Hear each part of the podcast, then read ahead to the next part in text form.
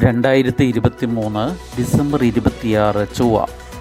ഇന്ന് ആയിരത്തി ഒരുന്നൂറ്റി തൊണ്ണൂറ്റി ഒൻപത് ധനുപത്ത് ഓൺലൈൻ വാർത്തകൾ വായിക്കുന്നത് ജി രവി. നീണ്ട യുദ്ധമായിരിക്കും അവസാനിക്കാറായിട്ടില്ല. ഗാസയിൽ കരയാക്രമണം വിപുലീകരിക്കാൻ നിർദ്ദേശിച്ച് നതന്യാഹു. ഹമാസിനെതിരായ യുദ്ധം എൺപത് ദിവസം പിന്നിടുമ്പോൾ ഗാസയിൽ പോരാട്ടം കടുപ്പിക്കുമെന്ന് പ്രഖ്യാപിച്ച് ഇസ്രായേൽ പ്രധാനമന്ത്രി ബെന്യാമിൻ നെതന്യാഹു. യുദ്ധം അവസാനിപ്പിക്കണമെന്ന രാജ്യാന്തര തലത്തിൽ സമ്മർദ്ദമുയരുന്നതിനിടെയാണ് ഗാസയിൽ കരയാക്രമണം വിപുലീകരിക്കാനുള്ള നെതന്യാഹുവിന്റെ നിർദ്ദേശം. യുദ്ധം അവസാനിക്കാറായിട്ടില്ലെന്നും അദ്ദേഹം വ്യക്തമാക്കി. ഗാസയിൽ യുദ്ധത്തിലേർപ്പെട്ടിരിക്കുന്ന ഇസ്രായേൽ സൈനികരെ കണ്ടു മടങ്ങിയ ശേഷമായിരുന്നു പ്രസ്താവന.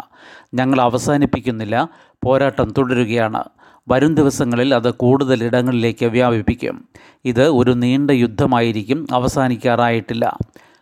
ഗാസയിൽ ബന്ദികളാക്കിയിരിക്കുന്ന നൂറോളം പേരെ സൈനിക സമ്മർദ്ദം ചെലുത്താതെ മോചിപ്പിക്കാനാകില്ലെന്നും നെതന്യാഹു കൂട്ടിച്ചേർത്തു. തെക്കൻ ഗാസയിലെ ഖാൻ യൂനിസിൽ ഇസ്രായേൽ നടത്തിയ വ്യോമാക്രമണത്തിൽ ഇന്നലെ ഇരുപത്തിമൂന്ന് പേർ കൂടി കൊല്ലപ്പെട്ടു. ഒറ്റ രാത്രിയിൽ ഗാസയിൽ കൊല്ലപ്പെട്ട പലസ്തീനികളുടെ എണ്ണം നൂറ് കവിഞ്ഞതായാണ് റിപ്പോർട്ട്. മധ്യ ഗാസയിലെ മഗാസി അഭയാർത്ഥി ക്യാമ്പിനു നേരെയുണ്ടായ ആക്രമണത്തിൽ എഴുപത് പേർ കൊല്ലപ്പെട്ടിരുന്നു. ഇസ്രായേലിന്റെ ആക്രമണത്തിൽ ഗാസയിൽ ഇതുവരെ കൊല്ലപ്പെട്ടവരുടെ എണ്ണം ഇരുപതിനായിരത്തി അറുന്നൂറ്റി എഴുപത്തിനാലായതായി ഗാസ ആരോഗ്യ മന്ത്രാലയം അറിയിച്ചു.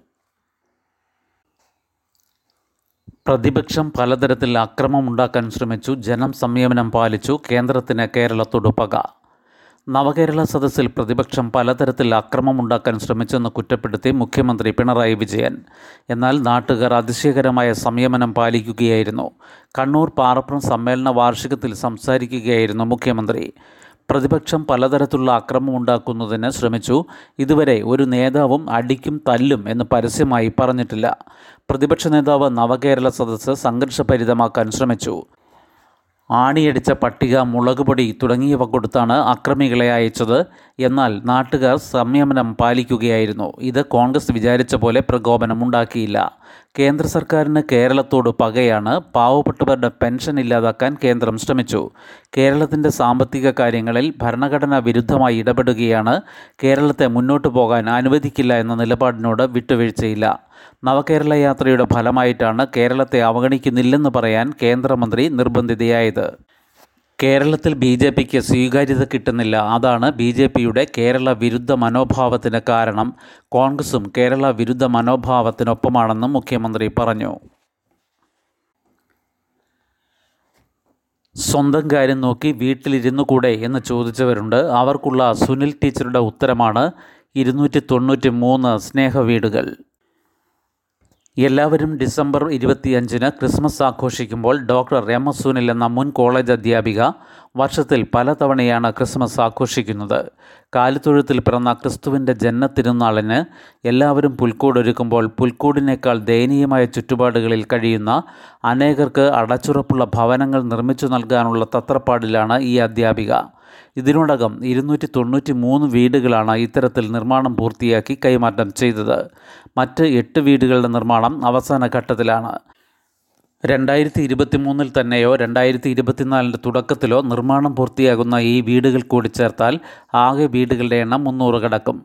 ജീവിതത്തിൽ ഒരു കൈത്താങ് ആവശ്യമുള്ളവർക്ക് അത് നീട്ടാൻ സദാ സന്നദ്ധമായി നിലകൊള്ളുന്ന സുനിൽ ടീച്ചറെ രണ്ടായിരത്തി പതിനേഴിൽ നാരീശക്തി പുരസ്കാരം നൽകി രാജ്യം ആദരിച്ചു.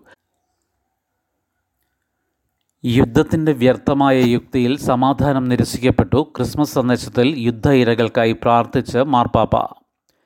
ക്രിസ്മസ് ദിന സന്ദേശത്തിൽ യുദ്ധ ഇരകൾക്കായി പ്രാർത്ഥിച്ച് ഫ്രാൻസിസ് മാർപ്പാപ്പ. യേശു ജനിച്ച മണ്ണിൽ സമാധാന സന്ദേശം മരിച്ചുവെന്നും യുദ്ധത്തിന്റെ വ്യർത്ഥമായ യുക്തിയിൽ സമാധാനം നിരസിക്കപ്പെട്ടെന്നും മാർപ്പാപ്പ പറഞ്ഞു. ഗാസയിലെ യുദ്ധം കടുപ്പിക്കുമെന്ന ഇസ്രായേൽ പ്രധാനമന്ത്രി ബെന്യാമിൻ നെതന്യാഹുവിന്റെ പ്രസ്താവനയ്ക്ക് പിന്നാലെയാണ് മാർപ്പാപ്പ യുദ്ധത്തെ വിമർശിച്ച് രംഗത്ത് വന്നത്. യുദ്ധത്തിന്റെ യാതനകൾ അനുഭവിക്കുന്നവർക്ക് വേണ്ടി പ്രാർത്ഥിക്കണം. പലസ്തീനും ഇസ്രയേലും ഉക്രൈനും ചിന്തകളിലുണ്ട്. ദുരിതവും പട്ടിണിയും അടിമത്തവും നേരിടുന്ന എല്ലാവരെയും കുറിച്ച് ചിന്തിക്കണം. വിശ്വാസികൾ അമിതമായ ആഘോഷങ്ങൾ ഒഴിവാക്കണം. ഒന്നും പാഴാക്കാതെ എല്ലാം പങ്കുവച്ച് തിരുപ്പിറവി ആഘോഷിക്കണം. ദൈവപുത്രൻ ഹൃദയങ്ങളിൽ മനുഷ്യത്വം നിറയ്ക്കട്ടെ എന്നും ക്രിസ്മസ് ദിന സന്ദേശത്തിൽ മാർപ്പാപ്പ പറഞ്ഞു. ഈ ഗ്രാമത്തിലെ കിളിക്കൂട്ടിൽ നിറയെ പുസ്തകങ്ങൾ വായിച്ചു വളരുന്ന പെരുംകുളം. ഇന്ത്യയിലെ രണ്ടാമത്തെയും കേരളത്തിലെ ആദ്യത്തെയും പുസ്തക ഗ്രാമമാണ് കൊല്ലം ജില്ലയിലെ പെരുങ്കുളം ആർക്കും എടുത്തു വായിക്കാവുന്ന തരത്തിൽ പുസ്തക കൂടുകൾ കാണാം ഗ്രാമത്തിലെമ്പാടും. പുസ്തക സ്തൂപവും സ്വറവരമ്പുമൊക്കെയായി വായനയാണ് പെരുങ്കുളത്തിന്റെ ശ്വാസം. പുസ്തക ഗ്രാമം എന്ന പ്രഖ്യാപനത്തിന് രണ്ട് വർഷം പിന്നിടുമ്പോൾ സഞ്ചാരികളുടെ ശ്രദ്ധാകേന്ദ്രമായി മാറിക്കഴിഞ്ഞു പെരുങ്കുളം രണ്ടായിരത്തി ഇരുപത്തിയൊന്ന് ജൂൺ പത്തൊൻപതാം തീയതി അക്ഷരസ്നേഹികളും പുസ്തകപ്രേമികളും സമുചിതമായി കൊണ്ടാടുന്ന അന്നത്തെ വായനാ ദിനത്തിൽ കൊട്ടാരക്കര താലൂക്കിലെ പെരുങ്കുളം എന്ന കൊച്ചു ഗ്രാമം ഒന്നാകെ ഗ്രാമത്തിലെ ബാപ്പുജി സ്മാരക വായനശാലയ്ക്ക് മുന്നിൽ കൂടി. വായനശാലയിൽ സജ്ജീകരിച്ച വലിയ സ്ക്രീനിൽ മുഖ്യമന്ത്രി പിണറായി വിജയന്റെ മുഖം തെളിഞ്ഞു. വാക്കുകൾ മുഴങ്ങി കൊല്ലം ജില്ലയിലെ പെരുങ്കുളം ഗ്രാമത്തിൽ പ്രവർത്തിക്കുന്ന ബാപ്പുജി സ്മാരക വായനശാലയുടെ പ്രവർത്തനം കണക്കിലെടുത്ത് പെരുങ്കുളത്തെ സംസ്ഥാനത്തെ ആദ്യ പുസ്തക ഗ്രാമമായി പ്രഖ്യാപിക്കുന്നു. മുഖ്യമന്ത്രിയുടെ അവസാനത്തെ വാചകം നാടിന്റെ കരഘോഷത്തിൽ മുങ്ങിപ്പോയി. ഇന്ത്യയിലെ രണ്ടാമത്തെയും കേരളത്തിലെ ആദ്യത്തെയും പുസ്തക ഗ്രാമത്തിന്റെ പിറവി അങ്ങനെയായിരുന്നു. രണ്ടര വർഷം പിന്നിടുമ്പോൾ പുസ്തക ഗ്രാമം ഇന്ത്യയുടെ ശ്രദ്ധാകേന്ദ്രമായി കഴിഞ്ഞു. സഞ്ചാരികളും ട്രാവൽ വ്ളോഗർമാരും ഈ നാട് തേടിയെത്തുന്നു. ലിറ്റിൽ ഫ്രീ ലൈബ്രറി എന്ന ആശയത്തിൽ രൂപം കൊടുത്ത പുസ്തകക്കൂട്ടിൽ ബാലസാഹിത്യം മുതൽ വിശ്വസാഹിത്യം വരെ നൂറോളം പുസ്തകങ്ങളും ലൈബ്രറി കരുതി വച്ചു.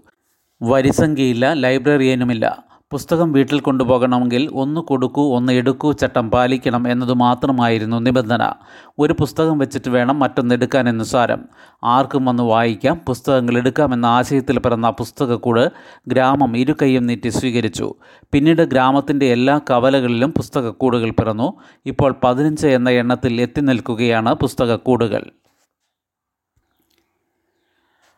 മനുഷ്യക്കടത്ത് സംശയിച്ച് ഫ്രാൻസിൽ തടഞ്ഞുവെച്ച വിമാനം മുംബൈയിലെത്തി മടങ്ങാതെ ഇരുപത്തിയഞ്ച് യാത്രക്കാർ. മനുഷ്യക്കടത്ത് സംശയിച്ച് പാരീസിനു സമീപം അധികൃതർ തടഞ്ഞുവെച്ച എ മുന്നൂറ്റി നാൽപ്പത് വിമാനം മുംബൈയിലെത്തി.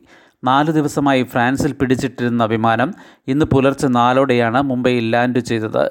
മുംബൈയിലെത്തിയ വിമാനത്തിലുണ്ടായിരുന്ന ഇരുന്നൂറ്റി എഴുപത്തി ആറ് യാത്രക്കാരിൽ കൂടുതലും ഇന്ത്യക്കാരാണ് വിമാനം വിട്ടയക്കണമെന്ന് ഫ്രഞ്ച് കോടതി ഉത്തരവിട്ടിരുന്നു.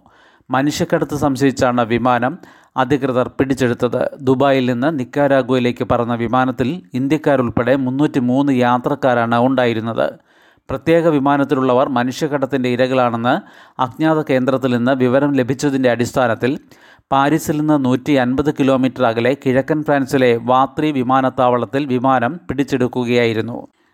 ഇരുന്നൂറ്റി എഴുപത്തി ആറ് യാത്രക്കാർ ഇന്ത്യയിലേക്ക് പുറപ്പെട്ട് വിമാനത്തിലുണ്ടായിരുന്നതായി ഫ്രഞ്ച് അധികൃതർ അറിയിച്ചു. രണ്ട് കുട്ടികൾ ഉൾപ്പെടെ ഇരുപത്തിയഞ്ച് പേർ അഭയം വേണമെന്ന് ആവശ്യപ്പെട്ട് ഫ്രാൻസിൽ തുടരുകയാണെന്നും അറിയിച്ചു. അതിജീവനം ആഘോഷം തമിഴകത്തിന് പ്രളയത്തിൽ നിന്നുള്ള തിരിച്ചുവരവിന്റെ ക്രിസ്മസ്.